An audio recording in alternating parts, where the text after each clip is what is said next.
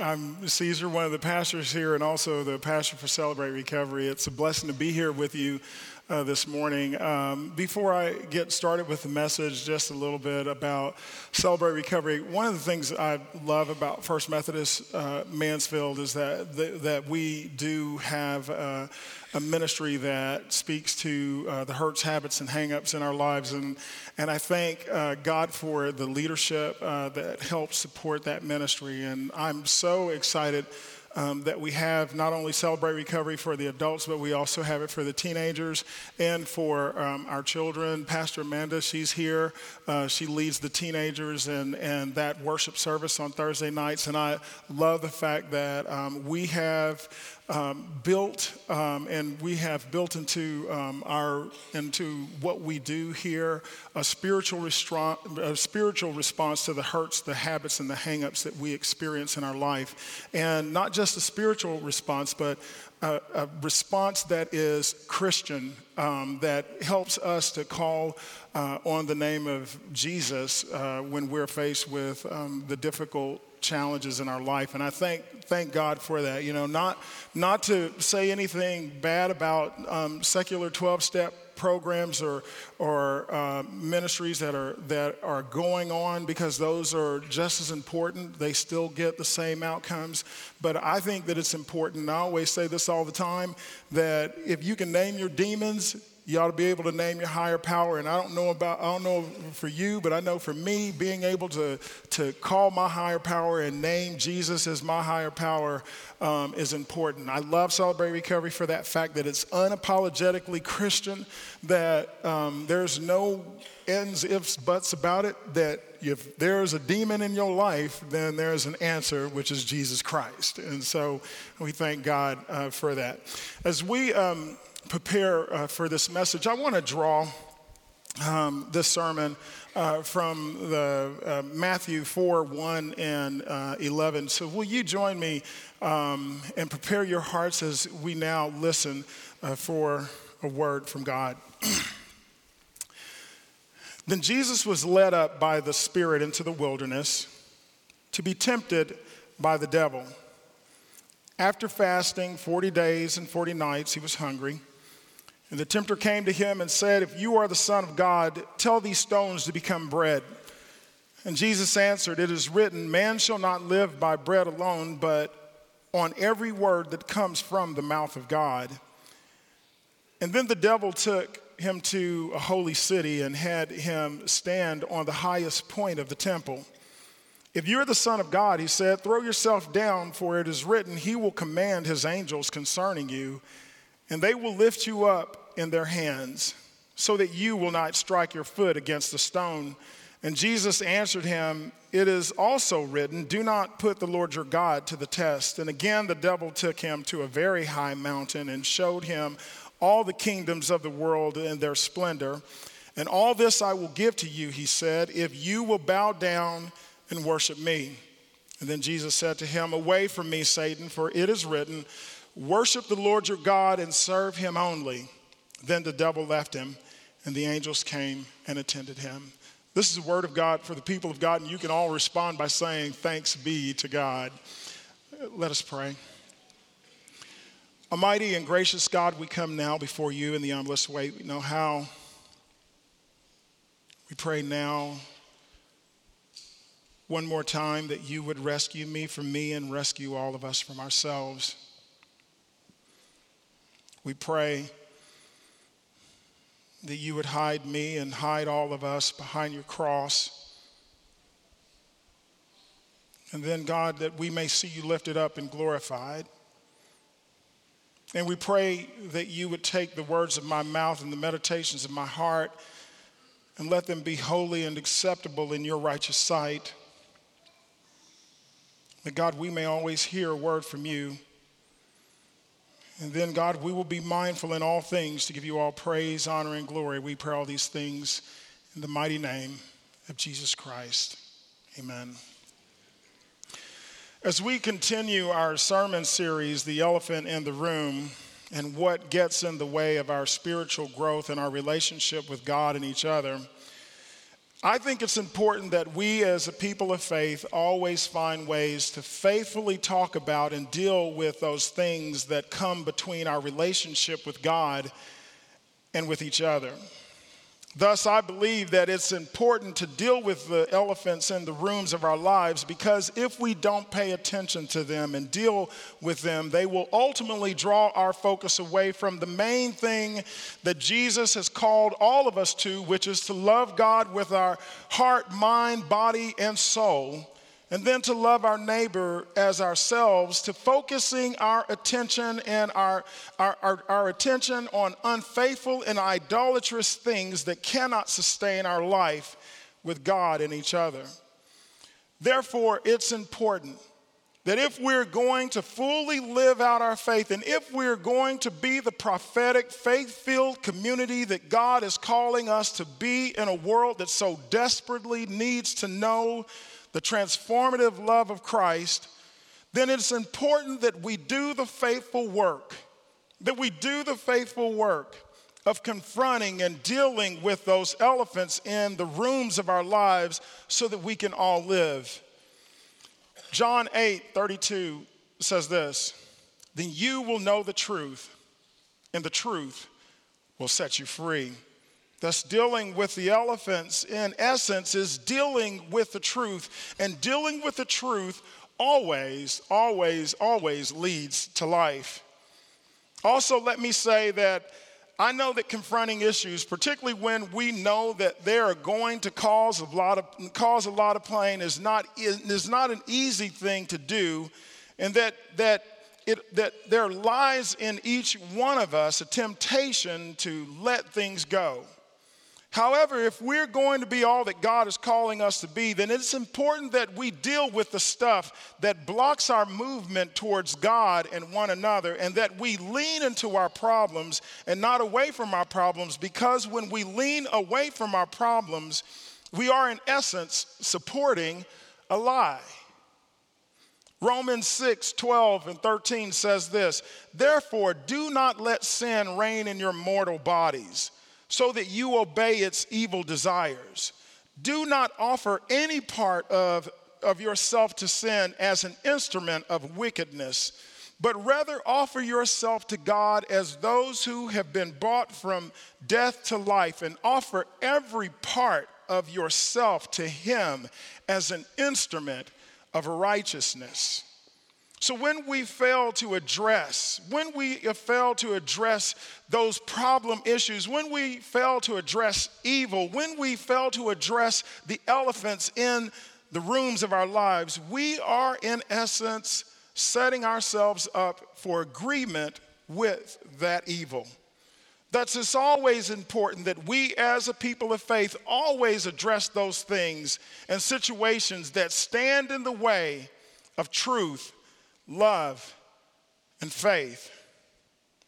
I like this passage that comes from the book of Solomon. Uh, and, it, and, and, the book of Solomon is a book that really represents the love story and, and, and, and love letters and, and messages from a lover to, to another lover. But it also represents God's love for humanity. And I, I love this particular passage that comes from Solomon uh, 2.15, and it says this. It says, my dove in the cliff of the rock – the hiding place on the mountainside. Show me your face. Let me hear your voice, for your voice is sweet and your face is lovely. Catch us, catch for us the foxes, the little foxes that ruin the vineyard, our vineyard that are in bloom. In other words, if love and grace is going to grow and thrive in our lives, and in our relationships with God and in our relationship with each other, then it's important that we faithfully and truthfully deal with the elephants that exist in our life.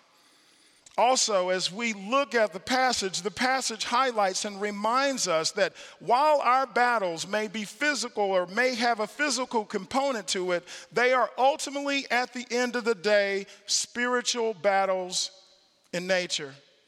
Because how we deal with our problems, how, how, we, how we deal with our problems, or our unwillingness to deal with our problems reflect where we place our trust and where we, and where we place our belief and our spiritual faith in.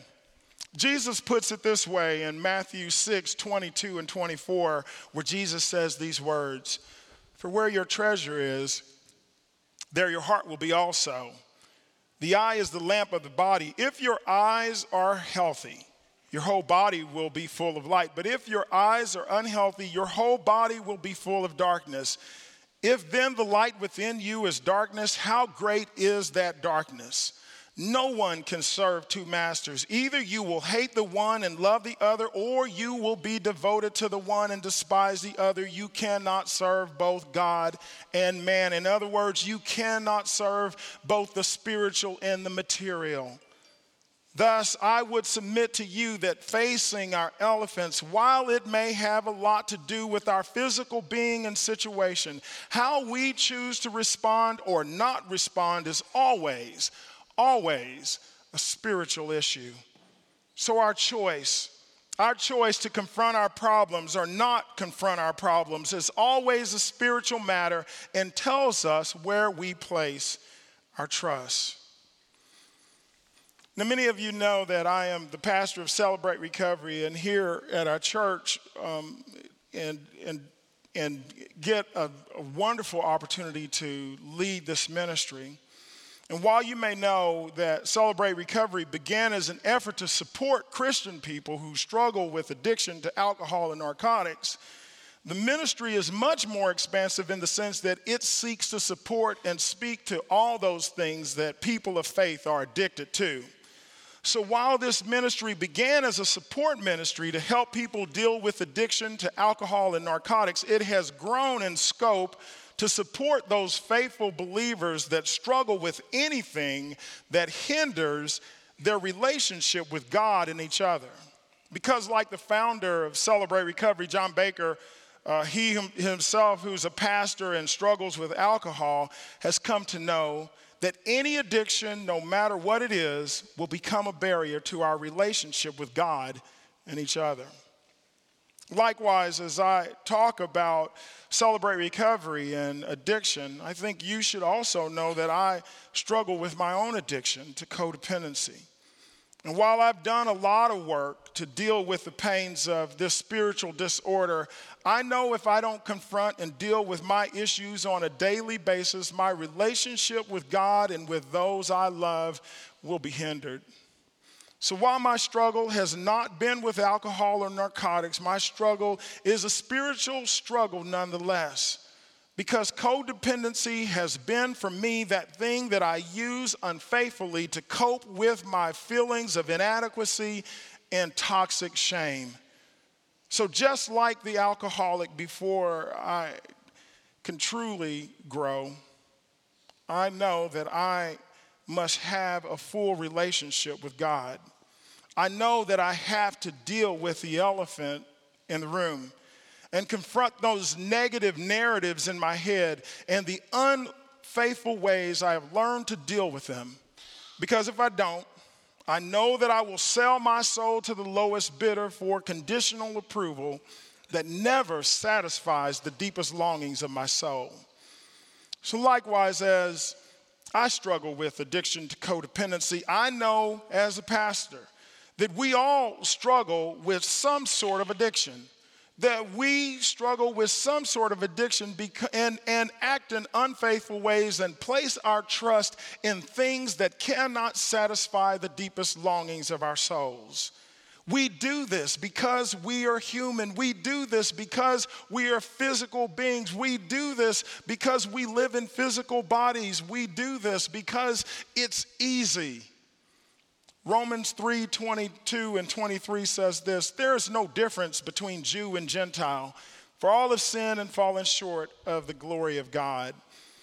One of my mentor pastors, Zan Holmes, used to always say, From the pulpit to the pew, we all got sin in our life. We all got something that we're struggling with. We all have something that, that we have a hang up about. We all got something. There, there ain't no big eyes, little U's. There's, there's not somebody that's got more holiness than the other. I don't care how much Jesus you got in your life. You could be glowing and walking by and have the biggest anointing and bloom flowers when you walk by. You still got something in your life.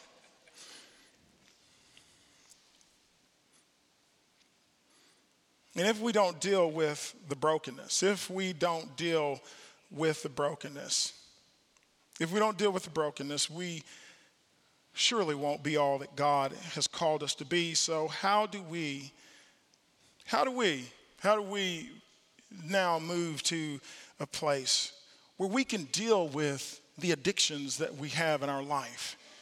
We all have addictions how do we get to the point where we can deal with the addictions in our life? Or better yet, how we said in Celebrate Recovery, how do we begin to deal with our hurts, habits, and hangups so that we can be all that God has called us to be?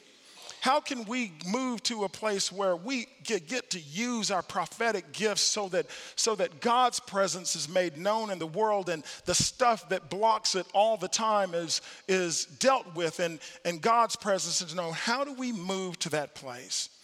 The first thing that we must do if we're going to deal with our addictions is to let go of the ego and embrace the truth of who we are. The ego is the false self that was developed when we were first spiritually wounded. And it is the thing that keeps us stuck with the lie of who we are. One of the things that I love about Celebrate Recovery is that we identify ourselves by gratefulness. We identify ourselves by gratefulness. So we, we worship every, every Thursday. We're, we're, we're, we're over in the well and we have worship service, and Larissa leads uh, our worship service, and we have small groups. And, and, and there are folks that come from different places, um, uh, from, from, from different churches that come and, and celebrate along with folks that, that are members here at the church. And we celebrate every Thursday. And if, if you ever come, and I hope that you will, will, will come, you're, you're always welcome. Um, and, and if you come, you will, you'll hear me say, as I step up, I'm Caesar Renti, I'm a grateful believer in Jesus Christ, and I struggle with codependency. We do that for two reasons. The first is to, to acknowledge that we are grateful and that there is a higher power in Jesus Christ in our life. And the second thing is to deal with the ego that so easily besets us. To deal with that ego, to, to, to really confront the egos in our lives, to help us to always know that we need God's help in our life. Because I know I know as a person of faith who struggles with codependency and have my own anxieties and struggles, I know that I can be fa- unfaithful in this journey to protect this body of mine. That I am always making the decision how I'm going to make sure that I'm all right. That is my greatest temptation. And because I know that that's my temptation, I need Jesus in my life every day. Romans 7:18 says this, "Indeed I know that good that that nothing that good does not live in me. That is my sinful nature. The desire to do good is present with me, but I am not able to carry it out." And then the first step that says this, we admit that we were powerless over our addictions and compulsive behaviors, that our lives have become unmanageable. Thus, confronting our egos and the false pride that we use to protect our vulnerable and wounded spirit is the first thing that we must do to gain healing and wholeness in our lives and to gain right relationship with God and to gain right relationship with each other. The second thing is that we, we, must, we must find a loving community that sees us for who we are that we must find a loving community that sees us for who we are. Principle five says this we admit it to God and to, to another person, another human being, the exact nature of our wrong. And then James 5 16 says this therefore confess your sins to each other and pray for each other so that you may be healed. One of the things I love about Celebrate Recovery is that it is about community. We already know that we can't do this on our own. The reason why our alcoholism, the reason why our, our, our need for narcotics, the reason why we have spent our times working our fingers to the bone, the reason why we use religion the way we did, the reason why we did all the things we did because, because we were trying to do it on our own. We've come to know that we could not heal ourselves on our own and that we needed to do it in community. And one of the things that we do in Celebrate Recovery is that we have small groups. We have opportunities to come and go to those small groups. And then we take these 12 steps and the eight principles and, and we look at those eight principles in conjunction with our life. And we do that in small group. And I always tell people, I said, when we, we do step studies, and we're always taking names uh, to, for people to sign up because I want to have step studies going on all the time. Because when we're in step studies, we're actually doing grace work.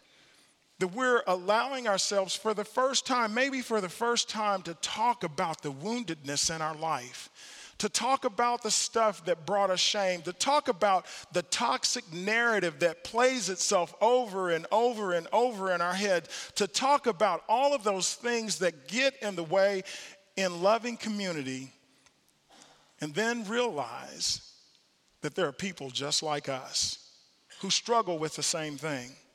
And I always tell people, I said, once we, once we do that in community, once we do that in community, we not only get to experience grace there, but we get to simultaneously experience God's grace. We get to finally hear that I love you no matter what. When we tell our darkest secrets, when we tell our deepest pains, and the people that are in that room don't leave us, we get to experience grace in that moment. If we're going to be all that God has called us to be, we have to let go of the go it alone mentality, take up some courage, and form community with one another, and know that we all have our hurts, our habits, and our hang ups. The third thing if we're going to be all that God's calls to be, if we're going to really deal with the elephants in the room, we're going to deal with our addictions. The third thing that we need to be able to do is that we have to, we have to find faithful ways to cope that allow us to feel. That we have to find faithful ways of coping that allow us to feel. I mean, one of the reasons why one of the reasons why our addictions get out of control is because we spend so much time trying not to feel. We spend so much time trying to take the edge off. We don't want to feel bad. And I get it, I understand it. We don't want to feel bad. And we spend so much time trying to, to take away that pain. But the problem is, is that when we take away that pain, when we try not to feel, when we try not to feel the bad stuff, we take away the joy and the, the ability to feel the good stuff that we can't not selectively necessitize the pain in our life, that we can't choose to just numb one part of our lives and the rest of our life we get to experience.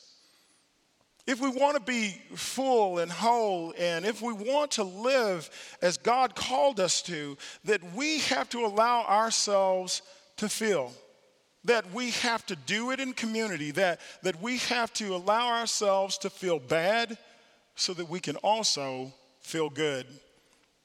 That we are all finding ways to cope. One of the things about Celebrate Recovery is that we, we not only do we have Celebrate Recovery for the adults, but we have Celebrate Recovery for the kids and, and for our teenagers. And I love the fact that we have Celebrate Recovery for our kids and teenagers because it begins to teach our kids how to cope in faithful ways. You know, um, science already says it. It says if you can teach a child early on ways of coping and dealing with anxiety, that when they become an adult, they will learn how to cope and deal with anxiety and fears in their life for the rest of their lives. So I love it for that fact that we are setting them up. But it's consistent with the Bible because the Bible says, raise up a child in the way it should go, and when it gets old, it will not depart from it. So we're, we're, we're, we're, we're teaching from the very get go that, that, that coping and feeling pain also allows us to feel full joy in our life. And here's the thing we're all coping, we're all finding ways to cope. We're all finding ways to cope. We're either using the bottle or we're smoking or we're doing something to find ways to cope with the pain in our lives or we're praying. You know, I go in uh, every once in a while, uh, once a year, I try to go out and I, I try to see my kids, um, in, you know, in, in, college. And, and I remember the first year that I, I went out to, to go see Kara, and I, I got out and called Kara and I told her, I said, I'm in town, you know, this daddy check. I got to see what's going on, you know, I got to be the daddy, you know, what's going on, what's going on up here. And I need to find out, you studying all that stuff. Uh, and so, you know, I, I, I get, you know, I, I, I, pick Kara up and then, you know, we have a wonderful evening, you know, and we go to dinner and, and you know, and then I, you know, I get her uh, back to the dorm and so park the car. And so, you know, I walk her to the dorm room because I want to meet her roommates and all that stuff. So as we're walking to the dorm and we get close to the dorm, I smell something strange that smells like marijuana. And so, you know, I smell that and then I just stop for a second because the daddy comes out in me and I look around and I'm trying to see who's got a strange look and a strange smell. And daddy and Carol looks at me and she's like, Daddy, Daddy, Daddy. And I said to her, I said, Is that what I think it is? And she was like, um, Yeah. And I said, Well, well, I'm, I'm going to call police. It was, well, it ain't going to do no good because there was like 10 other people doing the same thing. And I said, they it all the time. She was like, Daddy, people are finding all kinds of ways of coping. Some people study, some people uh, drink, and some people smoke weed, and some people pray. And I looked at her I said, What are you doing? She said, I'm praying. I said, Good answer. Brene Brown says this We cannot selectively numb our emotions. When we numb the painful emotions, we also numb the positive emotions. If we're going to be faithful, if we're going to be all that God has called us to be, it really requires, it requires us to walk fully into every area of our life to be willing to feel discomfort so that we can feel the amazing joy of grace. So we can feel the amazing joy of grace. I can't tell you how many times I've seen this happen over and over and over again. How I've watched people come in and they come in numb, and I watch them leave full of joy with amazing relationships with their children, with their wife, with those around them because they're willing to feel. Finally, finally, to deal with the addiction in our lives, to faithfully deal with the addiction in our lives, we must trust God, God's love, no matter what that we must trust and know that God's love is with us no matter what, and that God is faithfully completing God's work in our life. That God is faithfully completing God's work in our lives. Let me just say something God's, God's gonna have the last word anyway. God's going to have the last word anyway. I, I, don't care what the situation is. I, I, you know, just the 53 years that I've been alive, I've watched God have the last word over and over and over again. You know, I thought I had it all worked out. I was going to be an offensive line coach in the NFL. God said, no, he had the last word. But let me just say this God will have the last word, and God is ultimately working it out in our lives. And our work is to truly trust that God is doing that work. To trust that regardless of what breaks down, there will be a revival. Sometimes some stuff just has to break down. Sometimes there needs to have some relations that get cut off because if that doesn't leave, then there's no room for anything else to grow. Sometimes there needs to be a breakdown before a revival can come. But let me just say this When you trust God, you will let everything break down and know that God will have the last word. Step 11 says this We sought through prayer and meditation to improve our conscious, our conscious contact with God, praying only for knowledge of God's will for us and the power to carry that out. To surrender ourselves is hard. It's hard, but it's necessary for our lives. It's necessary if we're going to be the transformative people that God is calling us to be. Philippians 1 5 6 says this because of your partnership in the gospel from the first day until now, being confident of this, that he who began a good work in you will carry it to completion until the day of Christ Jesus. If you come to celebrate recovery, and you don't have to come to this celebrate recovery. If you do the work of recovery, I hope that you will know that God has the last word. And if you want to deal with the addiction in your life, whatever it is, trust me, God will transform you because God has the last word. At the end of every Celebrate Recovery, we have the Serenity Prayer. And I love the Serenity Prayer because it speaks to my heart as a codependent. I mean, it speaks to my heart. And I love code, I love, I love the serenity prayer because it's given me new language to deal with the hurts, habits, and hangups in my life. When when Oklahoma was losing to Georgia, I remember I was like, I remember when Georgia scored that touchdown, I said, God. And then Cynthia looked at me and was like, grant me the serenity. That's not what I wanted to say, but grant me the serenity. But I love the serenity prayer for the language that it offers, and I want to share it with you. It says, God grant me the serenity to accept the things I cannot change, the courage to change the things I can, and the wisdom to know the difference. Living one day at a time, enjoying one moment at a time, accepting hardship as a pathway to peace, taking as Jesus did the sinful world as it is, not as I would have it trusting that you will make all things right if I surrender to your will, so that I may be reasonably happy, reasonably happy in this life, and supremely happy with you forever in the next. For me, a person who is struggling with codependent, for me, a faithful believer who struggles with codependency, trusting that you will make all things right if I surrender to your will so that I may be reasonably happy in this life and supremely happy with you forever in the next, is good news for me. You know, as I prepared this message, I thought, you know, about my own spiritual journey and where God had has called me.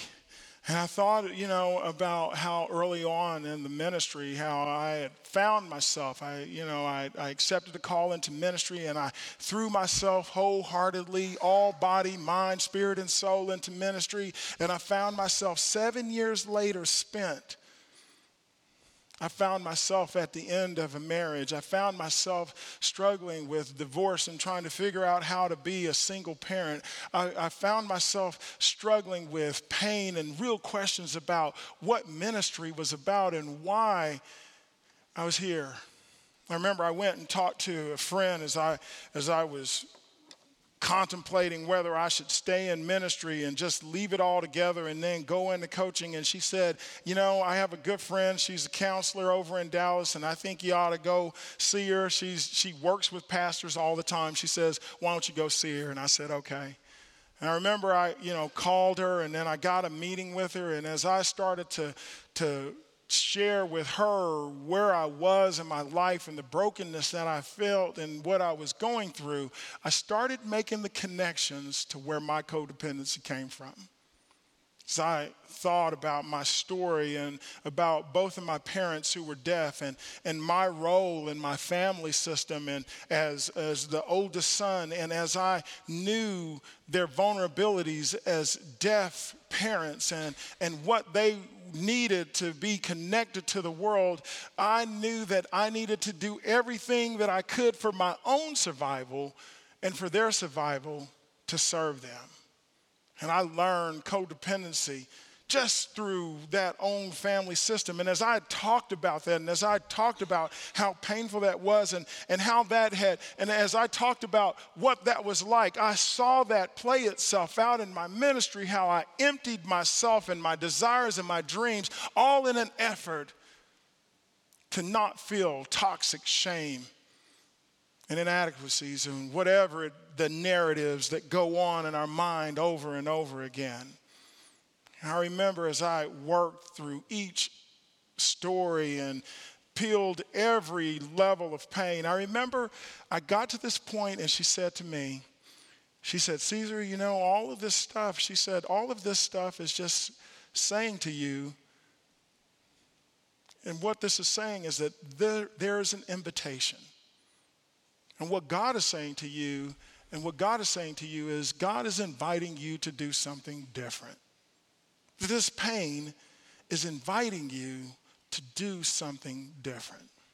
I don't know what it is that you're facing in your life. I don't know what it is that you're addicted to. I don't know what it is that you're using.